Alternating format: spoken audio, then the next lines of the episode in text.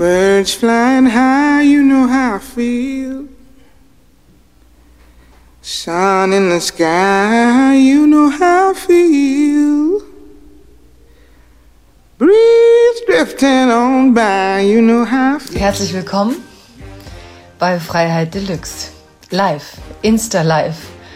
Ähm, ja, ich habe das noch nie gemacht, also seid ein bisschen geduldig mit mir und ähm, ich freue mich aber wahnsinnig, dass ähm, wir das heute machen. Eigentlich ad hoc, weil es wichtig ist, weil es ein ganz großes Thema ist, auf das ich mich sehr freue. Und ich sehe jetzt hier gerade schon meine Gesprächspartnerin für heute Abend. Die lasse ich mal direkt hier rein. Zu mir, Julia Leb. Live gehen mit Julia Leb. Ja, das will ich. Ich sehe sie noch nicht, aber ich bin gut Hallo, sie ja. Hallo. Hallo, Julia. Hallo. Hallo. Hallo. Schönen Abend und schön, dass du da bist. Ja, Ich bin, äh, ich freue mich, dass ich bei dir sein darf. Ja, ich freue mich auch, dass du bei mir bist und dass wir dieses äh, Spezial Freiheit Deluxe meets Women in War heute auf die Beine gestellt bekommen, so spontan. Ich fand es eine ganz tolle Idee von unseren Redaktionen, glaube ich, die gesagt haben, das würde doch gut passen. Ihr macht beide in euren Podcasts wichtige Frauenthemen, jeder auf ihre Art und genau darüber wollen wir heute sprechen. Ja, schön, dass du da bist, Freiheit Deluxe und schön, dass auch ein paar Leute zugucken.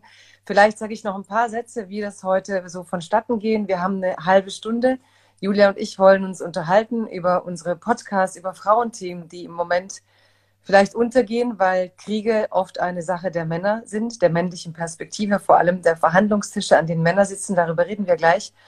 Und ja, es ist ein Spezial aus aktuellem Anlass, weil es diesen tollen Podcast gibt, weil es diesen unglücklichen, verfluchten Krieg gibt, über den wir auch reden müssen und auch viele andere Kriege auf der Welt, über die Julia auch gleich erzählen wird. Da müsste ich dir gleich von Anfang an widersprechen. Ähm, Gleich widersprechen, gerne, mach mal. Das ist ja Freiheit. Ja, wir sagen ja immer, Freiheit ist die Freiheit, alles zu tun. Widersprechen als erstes. Was willst du widersprechen? Ja, es ist kein, ein, es ist kein Frauenthema, es ist das Thema, das äh, uns alle angeht. Frauenthema sind, ist unser Thema. Ja, das stimmt, das stimmt. Aber äh, Frauenthema finde ich schon dahingehend, dass ich auch will, dass, äh, oder du sicher auch, dass weibliche Perspektiven gehört werden, dass auch wir als Frauen, die auf die Welt blicken, die Welt erzählen können, wie wir sie sehen, mit den Geschichten, die wir wichtig finden und hoffen natürlich, dass alle, aber ich sehe hier schon auch viele Männer. Ich glaube, wir haben Männer dabei und die ganze Welt dabei und ohne das Ganze wird es gar nicht gehen. Ähm, vielleicht verrate ich noch eine Sache, weil wir haben gesagt, so ein bisschen behind the scenes, damit fangen wir an. Ich würde hier vielleicht auch einmal eine kleine Sache verraten, die eben nicht in dem Podcast erzählst, dann verrätst du was von eurem. Ähm, ich habe für Freiheit Deluxe so ein Glücksbuch gekauft. Das war sozusagen so eins mit Sternen, Always Look Up, wo ich dann über alle meine Gäste, die kommen, so meine Notizen gemacht habe, bis ich sie mir ergründet habe. Und das ist so das Buch, ohne das ich eigentlich in keine Folge gehe. Und ähm, ja, so diese Zeit mit meinen Gästen vorab, die liebe ich eigentlich mindestens so sehr wie die Zeit direkt mit den Gästen. Unsere war ganz kurz, aber dafür werde ich die hier mit dir umso schöner finden. Ich freue mich. Hast du was so, was du äh, erzählen kannst aus eurem Behind the Scenes, was dir wichtig ist, so ein äh, Ritual oder irgendwas, mit dem du rangehst? Jahr arbeiten wir schon da, meine Kollegin Cosima Gill und ich. Und ähm, es hat eigentlich, wir haben am Anfang sehr, sehr viel improvisiert, aber der Wille war da und die Geschichten waren natürlich da, auch durch unsere Biografien. Und ähm, ja, sie ist während des Podcasts schwanger geworden und jetzt haben wir ein Podcast-Baby. Und es war auch sehr interessant, einfach so zu sehen, wie sich ähm, ihre Sicht ändert als Mutter. Und das fand ich eigentlich eine sehr spannende ähm, und auch also positive Entwicklung, weil wir natürlich in unserem Podcast Frauen langzeitig ähm, begleiten, die in einem Krieg stecken, den sie gar nicht wollten, den sie auch nicht begonnen haben. Aber diese Dynamik des Krieges verändert natürlich nicht nur das äußere Leben, sondern auch das innere Leben. Und so sind wir eben dabei, wie sich manche Protagonistinnen radikalisieren, andere aufgeben, andere wieder ganz andere Entscheidungen treffen ähm, und ihre eigenen Werte über Bord schmeißen. Also ähm, jeder verändert sich die ganze Zeit und das war jetzt in dem Fall eine sehr schöne und positive Veränderung, weil es Leben geschaffen hat und äh, weil wir jetzt ein Podcast-Baby haben. Mhm. Und wenn du sagst, ihr Blick hat sich verändert durch die Schwangerschaft, wie meinst du? Was, woran hast du das gemerkt? Zum Beispiel äh, das Bild äh, von einer, ähm, ja, von einem bombardierten Krankenhaus, äh, ein normaler Mensch oder eine Frau wie ich, die keine Kinder hat, sieht natürlich, ähm, äh, ja, die, sieht natürlich, was passiert ist, aber eine Mutter, die denkt da ganz anders. Die äh, denkt sofort daran, dass es ein Schock ist, dass sie, dass die da nicht mehr stillen können. Wo kommt die Milch her? diese unglaubliche Hilflosigkeit, dass man nicht nur für sich selber verantwortlich ist, sondern eben auch äh, für ein anderes Wesen, das wirklich von einem abhängt. Und das ist natürlich dann schon ein Unterschied, ob das eine Mutter sieht, dieses Bild, oder äh, eine Nichtmutter. Und ähm, so davon gibt es eben einfach mehrere Beispiele, wie sie äh, ihren Blick geändert hat. Weil man natürlich auch Verantwortung hat. Und das ist natürlich auch in diesen Kriegsgebieten oft so, dass die Frauen immer diese äh, Care-Arbeit machen. Automatisch kümmern die sich um die Senioren und schauen, dass die Kinder zur Schule gehen und dass auch andere Kinder, die gar nicht zu ihnen gehören, halt ähm, äh, Essen bekommen oder dass sie halt äh, Verpflegung bekommen. Und das ist so ein Automatismus einfach anscheinend in der Natur der Frau. Hm. Ihr habt es ja, habe ich vor anderthalb Jahren schon begonnen, euch mit diesem Projekt zu befassen, Women in War über die anderen Kriegsregionen, die es ja in der Welt auch gibt, über die du auch gleich erzählen wirst. Es sind ja acht Folgen. Ihr habt eine Serie jetzt zusammen und habt mit der Ukraine begonnen, aus diesem traurigen Anlass, dass eben Putin dort seinen Angriffskrieg, seinen Vernichtungskrieg begonnen hat. Und wir kriegen ja jeden Tag neue Nachrichten, neue Schreckensbilder. Es gibt Streit, wie man die verarbeitet. Und es ist ja umso wichtiger auch zu hören, ähm, was die Frauen, die in diesen Regionen sind, eigentlich gerade erleben, wie war das für dich so, als du gemerkt hast, oh, wir kommen mit diesem Thema, mit dem ich ne, Krieg in Jemen, du hattest ja ganz andere Kriegsregionen noch im Kopf und plötzlich äh, muss, ist die erste Folge Ukraine, Europa, also eigentlich direkt das Nachbarland von Deutschland, ist nur Polen dazwischen. Wie ging es dir mit dieser krassen Aktualität auch in Europa dann plötzlich? Ich glaube schon, dass ich da so ein bisschen sensibilisiert bin, weil ähm, ich war schon, als ich 15 war, das erstmal in Syrien zum Beispiel und dann auch ähm, während des arabischen Frühlings und die Leute, die ich dort getroffen habe, die haben immer gesagt, das passiert in Tunesien, das passiert in Ägypten, das passiert hier nicht. Wir sind Syrer, das wird hier nicht passieren. Und dann ist man halt dabei, wie ähm, durch auch verschiedene Akteure, ähm, also das, es liegt jetzt eben, es ist eine Situation, die nicht mehr der, äh, unter der Kontrolle der einzelnen Menschen äh, liegt, ja. Wie sich dann eine sehr, schon sehr zivilisierte, wunderschöne Stadt ähm, anfängt zu bekämpfen und wie das Leben sich verändert. Und als erstes verändert sich das Vokabular und dann ändern sich die Taten und Handlungen. Und dann war ich natürlich, ich habe auch in Ägypten mal gelebt und dann war ich in Ägypten und die haben gesagt, wir sind doch nicht Tunesien, bei uns gibt es das nicht. Also die Reihenfolge ist jetzt falsch, erst gab Tunesien, dann Ägypten, dann ging es weiter ja. und dann war ich in Libyen und es war halt, ich war immer dabei ähm, an diesem Wendepunkt. Also zum Beispiel Libyen, ja, die haben sich ja nie wieder davon erholt sozusagen. Mhm. Syrien ist ein Land, das ist äh, nicht mehr wiederzuerkennen. Und deswegen hatte ich schon diese Sensibilisierung und vielleicht auch diesen sehr pessimistischen Ausblick. Und dann hat uns natürlich der Ukraine-Krieg ähm, überrollt. Natürlich mussten wir sofort dann auch reagieren und haben aber auch probiert, eben auch ähm, die normalen russischen äh, Frauen zu Wort kommen zu lassen, die auch nichts machen können, weil können ja schlecht abwählen. Und ähm, unsere, also was wir uns vorgenommen haben in dem Podcast, ist, dass wir eben alle Seiten immer zu Wort kommen lassen, auch wenn sie uns nicht gefallen und auch wenn wir sie einfach nicht verstehen. Aber es geht darum, einfach die Logik der anderen Seite auch mal zu Wort kommen zu lassen. Und das ist teilweise eine große Herausforderung, weil wir auch mit einer Taliban-Unterstützerin sprechen. Ähm, aber das ist, glaube ich, auch Teil also das ist einfach Teil, wie wir auch Journalismus ähm, ja, verstehen. Mhm. Und ihr, ihr, habt acht Folgen aus verschiedensten Regionen.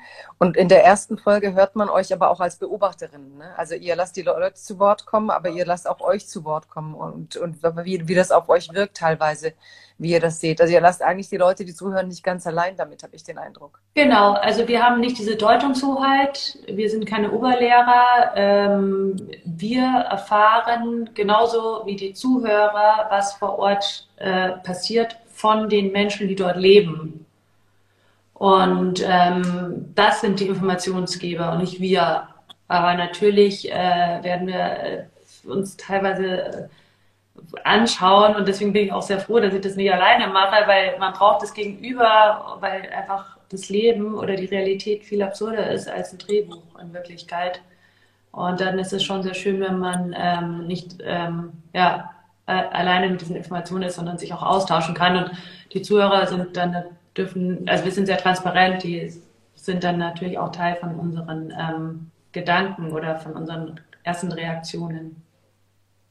Also ich würde mal mit der ersten Folge, was ich so total krass und auch interessant fand, ist, wir reden ja oft davon, wie Kriege oder Krisen überhaupt Frauen und Männer in klassische Rollen zurückpressen. Ne? Die Männer gehen in den Krieg, wobei in der Ukraine auch viele Frauen, ich glaube 20 Prozent der, äh, der Armee sind inzwischen Frauen, sich entscheiden. Aber doch gibt es eben die Tendenz, Frauen machen die Kehrarbeit, kümmern sich, schauen, dass sie fliehen können mit den Kindern, mit den Großeltern. Die Männer gehen in den Kampf.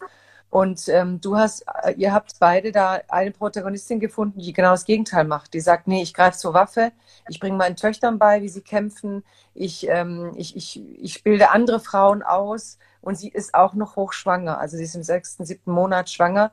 Und das fand ich so spannend, weil es eben eine Frau ist, die nicht in der Krise im Krieg zurückgeht in die Tradition, sondern sagt, ich gehe trotzdem kämpfen. Ich habe zwei Töchter und ich möchte dem beibringen, dass wir gegen diesen Feind kämpfen werden. Also schon auch eine krasse ähm, Haltung so von hier aus, weil man eben dieses Bild hat von der Frau, die die Kinder schützen wird, die fliehen wird, an der Grenze wartet, während der Mann losgeht. Ähm, war das bewusst so gewählt, auch diese Stereotype zu brechen von euch? Und, oder seid ihr ihr begegnet und ihr habt gedacht, die ist so toll, die wollen wir drin haben? Wie kommt ihr an eure Frauen? Ja, also es gibt diese Frauen. Ich äh, war ja auch in einem Kongo, das ist jetzt äh, ein ganz anderer Konflikt, aber dort habe ich eben auch Kämpferinnen interviewt und das zeigt eben, was ähm, der Krieg mit den Menschen macht. Das sind auch Mütter und Mörderinnen. Also ich rede jetzt nicht von der Frau in der Ukraine, sondern ich rede jetzt von diesen Frauen im, im Kongo, die ich da interviewt habe, die auf einmal, äh, die haben sich einen Kampfnamen gegeben. Das ist natürlich dann auch immer ein Zeichen, dass sie mit, ihrem, mit ihrer zivilen Vergangenheit abbrechen und dann auch eine gewisse Lust daran empfinden irgendwann. Und das ist für mich persönlich äh, der schlimmste Moment, diese Entmenschlichung, wenn man sich nicht mehr empathisch ist und kein Mitleid mehr mit dem Gegenüber hat und dass das Gegenüber oder das Opfer auch willkürlich ist. Und ähm, ja, deswegen brechen wir natürlich mit diesen Stereotypen, weil wir lassen Kriegerinnen zu Wort kommen, Menschen, die fliehen, ähm, werdende Mütter und es ist halt eine Entscheidung, die ich, also die wir auf keinen Fall bewerten, weil das ist ja Gratismoral. Wir sitzen hier äh, und sagen, wie man sich zu verhalten hat. Also das äh, passiert da gar nicht. Wir sind auch sehr äh, ergebnisoffen, aber wir wollen einfach zeigen, ähm, ja, zu was eine Frau imstande ist, wenn sie gezwungen wird, wenn sie in die Enge getrieben wird. Mhm. Und das fragte ähm, auch gleich jemand, ob wir das jetzt, ob ihr das jetzt positiv findet, dass die Frauen kämpfen und meinte hoffentlich nicht. Aber ich glaube, darum geht es euch ja gar nicht. Euch geht es wirklich darum, mhm. zu sehen, was macht das mit Menschen? Ne? Was macht diese mhm. Kriegssituation? Welche Entscheidungen zwingt sie Menschen auf? Wie versuchen sie sich vielleicht auch wieder zu emanzipieren von dem Gefühl, Opfer zu sein?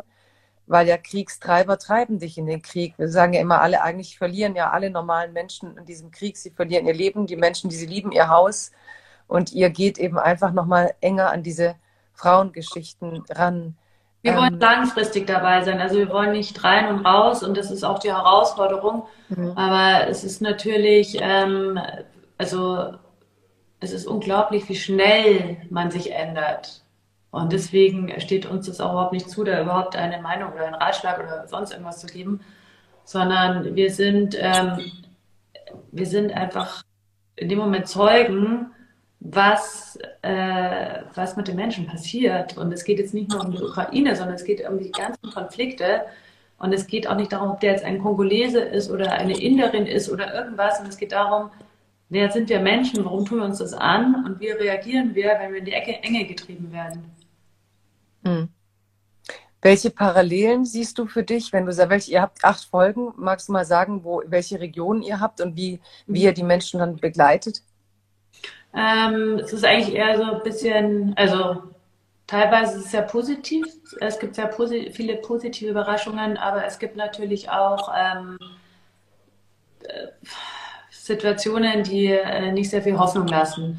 Wie zum Beispiel im Jemen, da begleiten wir ein Model, ähm, die auf Instagram ähm, sehr präsent war. Die wird dann verhaftet und in dem Moment sind wir dann eingestiegen und haben ihre Geschichte aufgerollt, weil wir auch durch ihre Sichtbarkeit ihr ein bisschen Schutz geben wollen, weil sie ist dann nicht nur eine Insassin, sondern sie ist dann auch eine Frau, die einen Namen hat, die auch in Zeitungen geschrieben wird, der Name. Der Name ist da. Und wenn er einmal da ist, kann man ihn nicht einfach so ausradieren.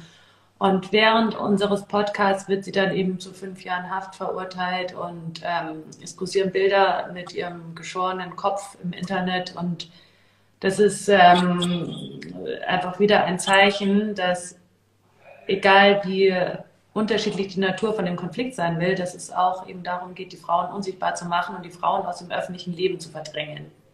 Mhm. Und in der Ukraine angeblich sind laut UN 1,7 Millionen Flüchtlinge sind auch Frauen und Kinder und man, man drängt die Frauen raus aus dem öffentlichen Leben, hier physisch. Dann äh, in, in Afghanistan. Was war das erste, was die Taliban gemacht haben?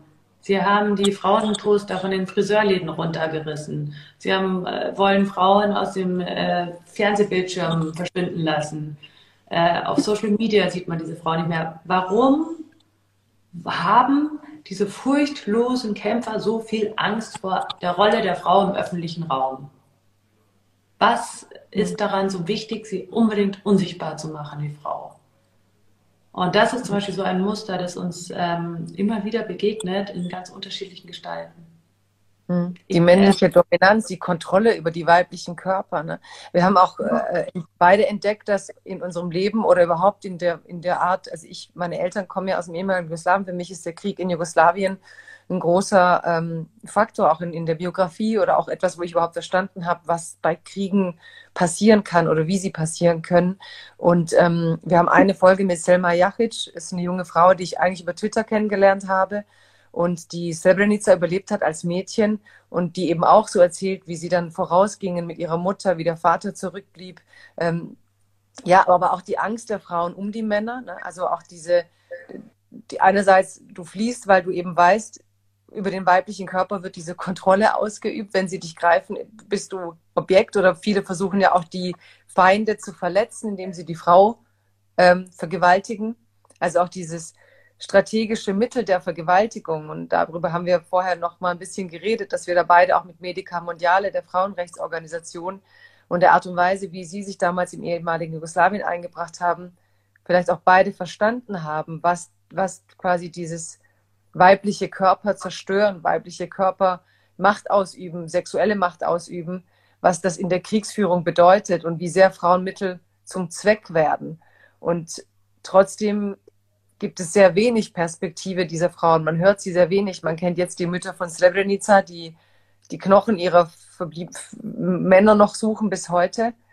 Aber genau diese Gewalt, die, die die Frauen dann erfahren, die ist ja letztlich selten erzählt worden. Ne? Also was, was haben diese Frauen erlebt und wieso passiert das jedes Mal wieder, dass jetzt auch wieder in der Ukraine diese Kriegsführung auch mit Vergewaltigungen praktiziert wird? Also warum du strategisch den weiblichen Körper auch in seiner Würde vernichten musst in diesem Krieg, um deinem Feind weh zu tun oder um die Frau ähm, außer Gefecht zu setzen. Was ist eigentlich da das Ziel und wie, wie gehen die Frauen, die da geblieben sind, damit um, mit dieser Bedrohung auch? Ne?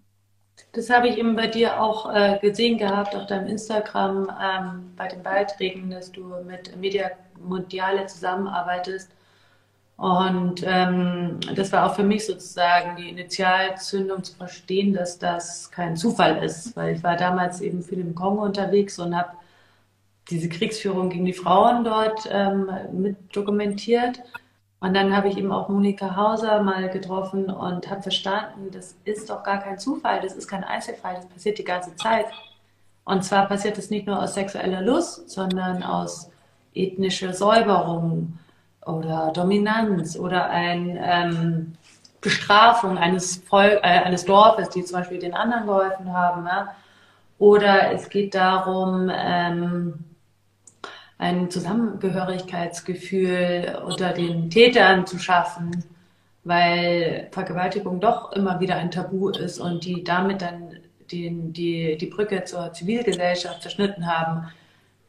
Aber diese Frage, Jagoda, die sollten wir uns vielleicht irgendwie auch ähm, ja, länger verfolgen. Ähm, ist der Körper der Frau nur ein Instrument? Geht es gar nicht um uns? Werden wir nur, also werden wir nur instrumentalisiert, unser Körper, oder sind wir das Ziel? Das ähm, ist einfach überhaupt nicht durch, also äh, genug geforscht. Und ich weiß nicht, wie du, ähm, also du hast ja den Krieg selber miterlebt und du kennst ja viele Leute, was da passiert ist, äh, die, denen es selber widerfahren ist. Ähm, ich weiß eben nicht, ist es so, dass die Menschen dann gar nicht mehr sprechen wollen darüber, dass sie eigentlich genug haben, dass sie einfach das mal hinter sich lassen wollen, ein neues Leben beginnen wollen?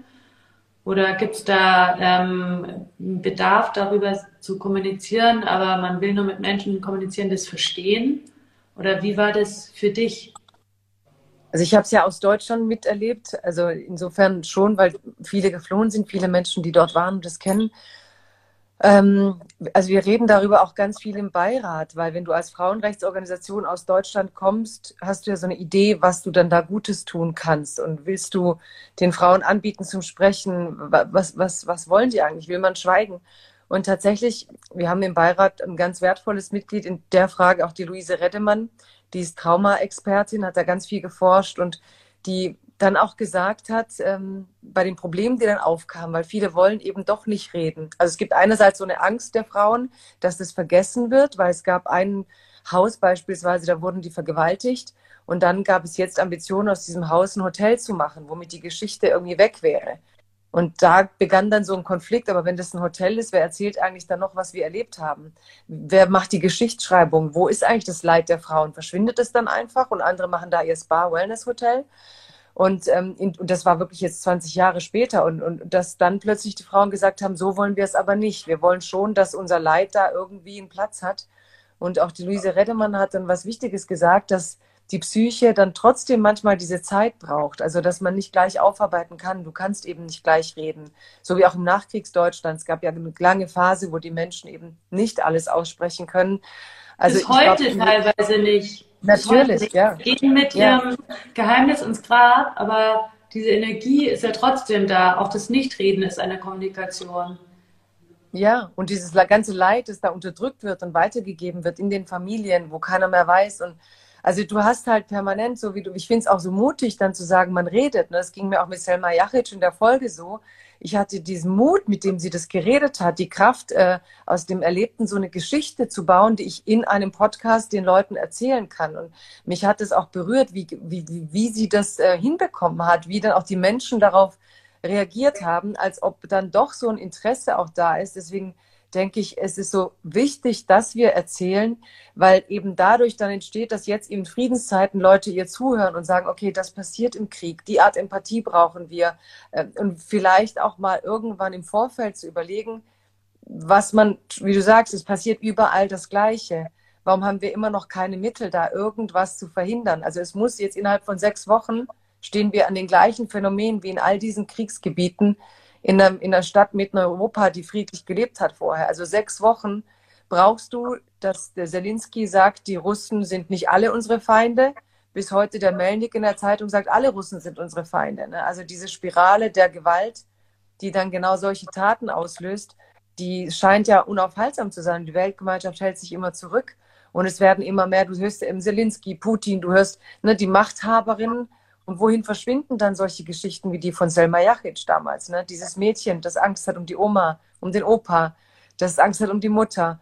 Und ähm, ja, deswegen ja, ich glaube, je mehr wir lernen, jetzt in Friedenszeiten, wo wir hier in Frieden leben, wir haben ja keine Friedenszeit, aber wir leben trotzdem in Frieden, uns mit den Geschichten zu befassen, desto möglicher machen wir es später, vielleicht auch diesen Frauen eine Hilfe zu geben, einen Raum zu geben, wo sie erzählen können, wo sie auf, auf Mitgefühl stoßen. Also ich merke auch, dass diese, dieser Empathiebegriff in dieser Krise völlig an seine Grenzen stößt. Deswegen finde ich es auch richtig, wie ihr so vom Herangehen, so voller Mitgefühl und trotzdem nicht zu empathisch zu sein, weil ich auch jetzt erst begriffen habe, dass die Empathie sich selbst zu wichtig nimmt. Irgendwann leiden wir mit, dabei brauchen die Menschen vielleicht auch unsere Zeugenschaft, unsere Hilfe und dass es uns, dass wir mit der Tatsache, dass wir in Frieden leben, auch verantwortungsvoll umgehen und sagen, die brauchen jetzt die Aufmerksamkeit denen hören wir zu, die haben das Leid und wir schauen auch, dass es uns gut geht, aber auch nochmal wirklich genauer zu lernen. Und ich finde, da hilft eben auch euer Podcast so großartig mit, weil ihr ja in die Gegenwartskrisen geht, die ja noch schwerer zu verstehen sind. Weißt du, was passiert da? Selma, ja. Aber wie ja. du gerade auch gesagt hast, also ähm, wann ist der richtige Zeitpunkt für eine Frau zu sprechen, der was widerfahren ist? Ist mhm. es dann zu spät, wenn man nach 20 Jahren sagt, es mir passiert? Äh, wenn man es gleich sagt, kann auch kein Friede wirklich stattfinden, gerade wenn es ein Bürgerkrieg ist. Also wann, wieso muss sich die Frau eigentlich sozusagen ihr Timing aussuchen, wann sie allein teilen darf? Und ich weiß ja nicht, äh, wie das für dich gewesen sein muss, wenn du in Deutschland warst und dann sagen alle so, oh, das ist ja komisch bei euch, äh, die vergewaltigen sich ja gegenseitig. Oh, dann bist du ein Opfer oder bist du ein Täter? dann musst du dich dann entscheiden, ob du ein Opfer oder ein Täter bist. Und dann lebst du damit. Auch wenn du im Grunde genommen überhaupt nichts damit zu tun hast, weil du das nicht, äh, du bist kein äh, Protagonist von diesem Ganzen, konntest nichts dagegen machen. Wie war das für dich? Das war ehrlich gesagt ähm, eines der krassesten Dinge, weil ich plötzlich halt mit den ganzen Zuschreibungen, also ne, die Männer in Deutschland wollten sich ja abgrenzen von den gewalttätigen Männern auf dem Balkan. Und die haben dann echt so krasse Dinge gesagt, so, ja, ihr da unten, ihr seid eben Barbaren, bei euch gibt es da noch Krieg.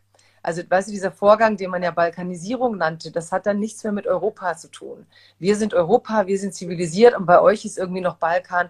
Wie kommt man überhaupt zum Krieg? So, wie, richtig, wie du sagtest, die Deutschen haben ja auch verdrängt, dass sie Kriegstreiber waren. Und äh, dass es gar nicht so lange her war. Aber dann auf dem Balkan war, ja, aber heute würde in Deutschland sowas nie passieren. Und bei euch, und ich dachte, bei uns war es vor kurzem auch so friedlich wie bei euch. Also das kommt quasi in kurzer Zeit, verändert sich die Welt. Unsere Männer waren vorher auch nette Väter und sind jetzt im Krieg. Und ähm, ja, du fühlst dich, du schämst dich eigentlich, weißt du, du kannst nichts dafür. Du schämst dich teilweise, hast Angst um die Menschen unten. Ich hatte damals als Kind auch krasse Angst, was in Rumänien passierte mit Ceausescu weil du hattest halt als junges Mädchen, sahst du ja Bilder wie da in der Zeitung, wie er, wie schwangeren Frauen der Bauch aufgeschnitten wurde. Ne? Also diese aufzuwachsen als junges Mädchen und zu sehen, welcher Verletzbarkeit der weibliche Körper ausgesetzt ist, sobald eine Krise droht. Weißt du, sobald die Zivilisationsdecke zerbrochen ist, was passiert dann mit uns Frauen? Ne? Wie, wie sehr kannst du eigentlich diesem Frieden vertrauen? Und ich hatte das Gefühl, in Deutschland war es so eine krasse Distanzierung. So, ne, das ist der Balkan, die sind irgendwie dunkel, die sind barbarisch, die machen ganz böse Sachen mit ihren Frauen. Sowas würde hier nicht passieren. Woran glaubst du, liegt es? Glaubst du, es liegt daran, dass die ganz genau wissen, dass, es, ähm, dass das Monster in jedem von uns steckt und dass man sich da deswegen so krass, also durch eine Grenze oder eine Nationalität äh, distanzieren muss, damit man sich, ähm, ja, damit man sich halt irgendwie sehr weit von dem Barbarischen abgrenzt, was allerdings uns allen passieren kann. Ich erzähle nur ganz kurz eine Geschichte, als ich in Syrien war, da war ich dann das zweite oder dritte Mal da und dann saßen wir alle am Tisch und ich wäre so typisch deutsch, so, oh, seid ihr Sunniten oder seid ihr Schiiten oder so. Und die so, ey, was redest du denn da? Ey, kein Mensch fragt so saublöde Fragen, ja. Und dann, als ich dann wieder da war, war es auf einmal doch ein Problem, ja. Und dann das dritte Mal haben sie halt wirklich, also gegeneinander gekämpft. Und dann meinte ich, schau mal, jetzt kämpft er dagegen, ja. Und dann meinte der zu mir, weißt du, vielleicht bist du auch nur vier Mahlzeiten von der Anarchie entfernt. Es ist vielleicht ein bisschen übertrieben, ja, aber ähm, man sagt, der Weg von der Barbarei zur Zivilisation dauert tausende von Jahren und der Weg zurück dauert nur ein paar Wochen. Und das ist leider das, was wir halt, äh, wenn wir was lernen aus der Geschichte in den Kriegsgebieten, ist, dass wir nichts lernen aus der Geschichte in den Kriegsgebieten. Ja, ja, das stimmt. Das siehst du ja jetzt auch in der Ukraine, wie schnell das geht. Ich meine, äh, vor Wochen standen, fuhren die Panzer ein. Also im November, Dezember die, die, die, die, die, die Aufrüstung, ne, die Truppen, die hingeschickt wurden. Und plötzlich hast du äh, die Situation Butscha, die Situation der ganzen Städte, die wir jetzt, ähm, Julia, du hängst mir. Siehst du mich noch? Jetzt habe ich Tut mir so leid. Mach gar nichts. Äh, mein Internet. Du, das ist ja, es ist ja hier spontan. Wir versuchen einfach einen kleinen Beitrag zu leisten, dass, ähm, ja, dass die Menschen ein bisschen mitordnen können mit uns. Genau, sorry, jetzt erzähl noch mal. Du bist dann, also wo, wo, wo wir hängen geblieben waren. Ähm, weißt du es noch?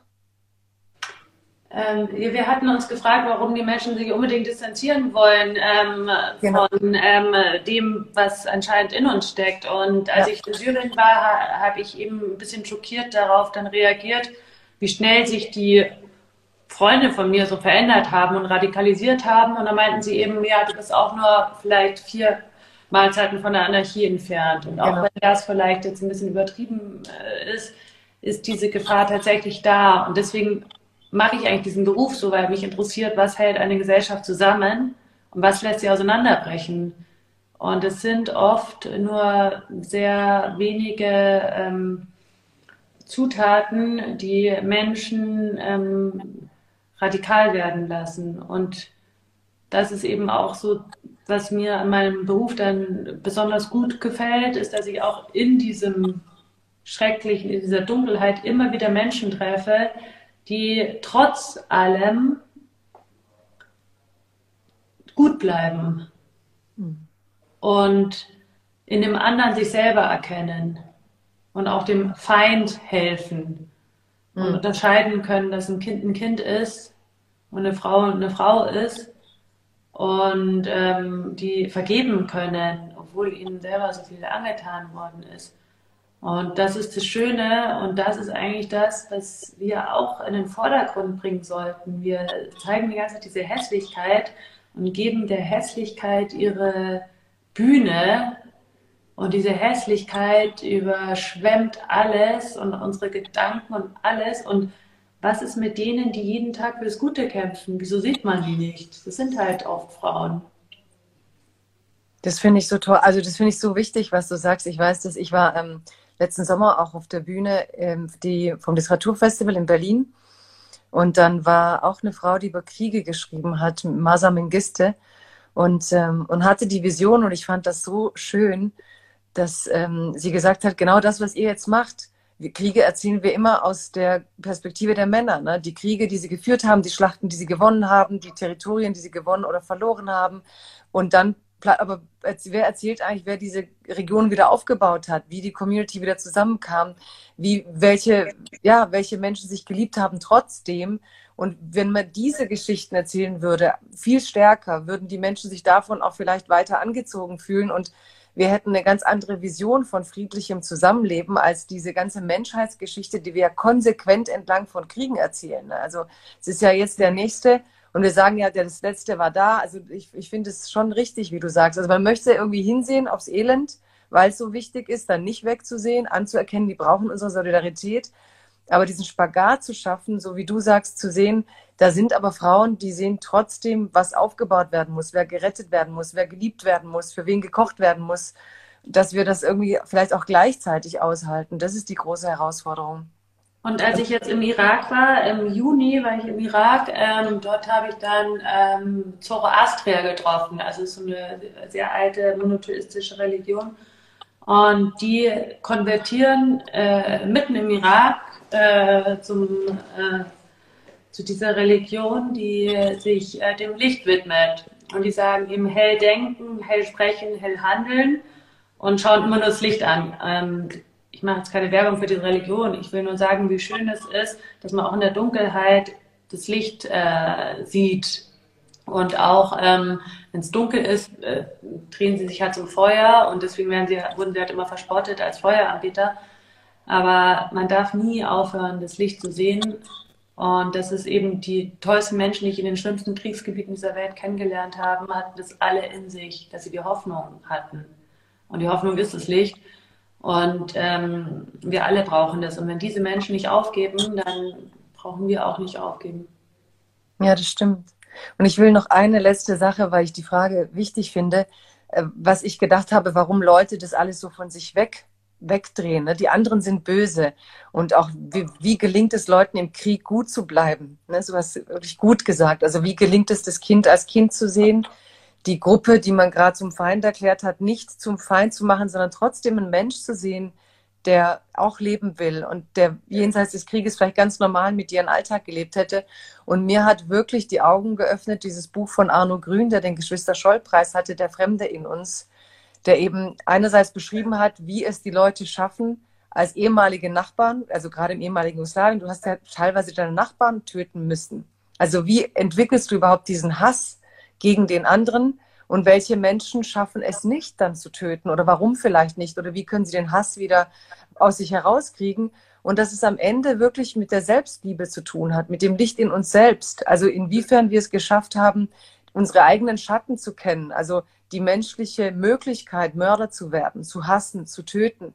Ne? Also inwiefern wissen wir von unseren Schatten oder inwiefern projizieren wir es nur auf den anderen? Ne? Der andere ist der Böse, der andere wird töten, der andere, den muss man umbringen, weil er ist das Böse. Und plötzlich entwickelst du diesen Hass. Also es ist der Fremde in uns, der es uns überhaupt ermöglicht, psychologisch den anderen so zu hassen, dass wir denken, es ist legitim, ihn zu töten.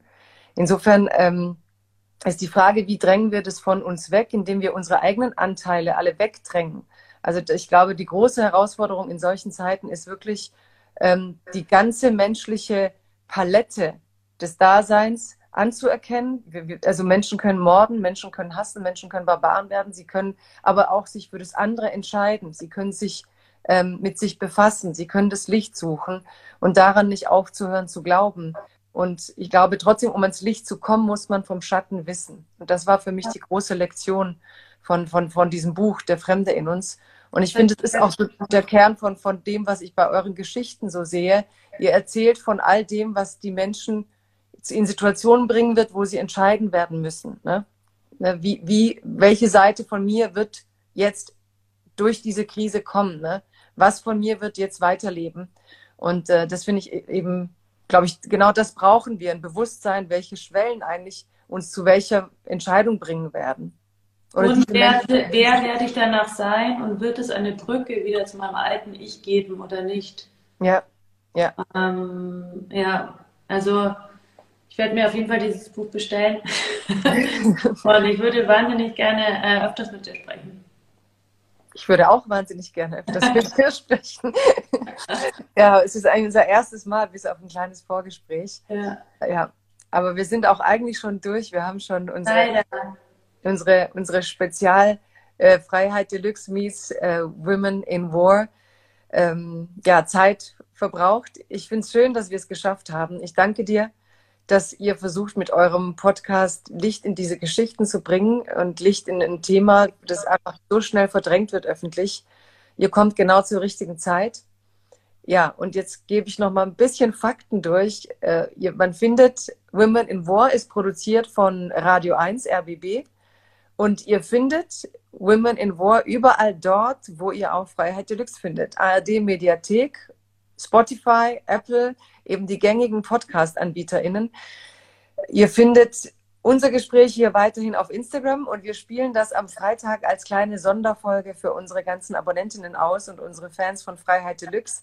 Ich weiß, es sind andere Konditionen, der Ton ist vielleicht anders, aber wir wollten euch etwas mitgeben, nochmal ein Augenmerk richten auf dieses wichtige Thema und dass ihr auch diesen neuen Podcast wahrnehmt, diese acht Folgen miterlebt, mitverfolgt, weiter im Gespräch bleibt mit uns, mit den Menschen um euch herum. Danke, liebe Julia, dass du Zeit hattest. Danke, liebe Jagoda. Ich habe so viele Fragen, kann mir leider heute nicht ähm, alle beantworten, aber ich würde gerne mal den Spieß umdrehen und dich mal fragen.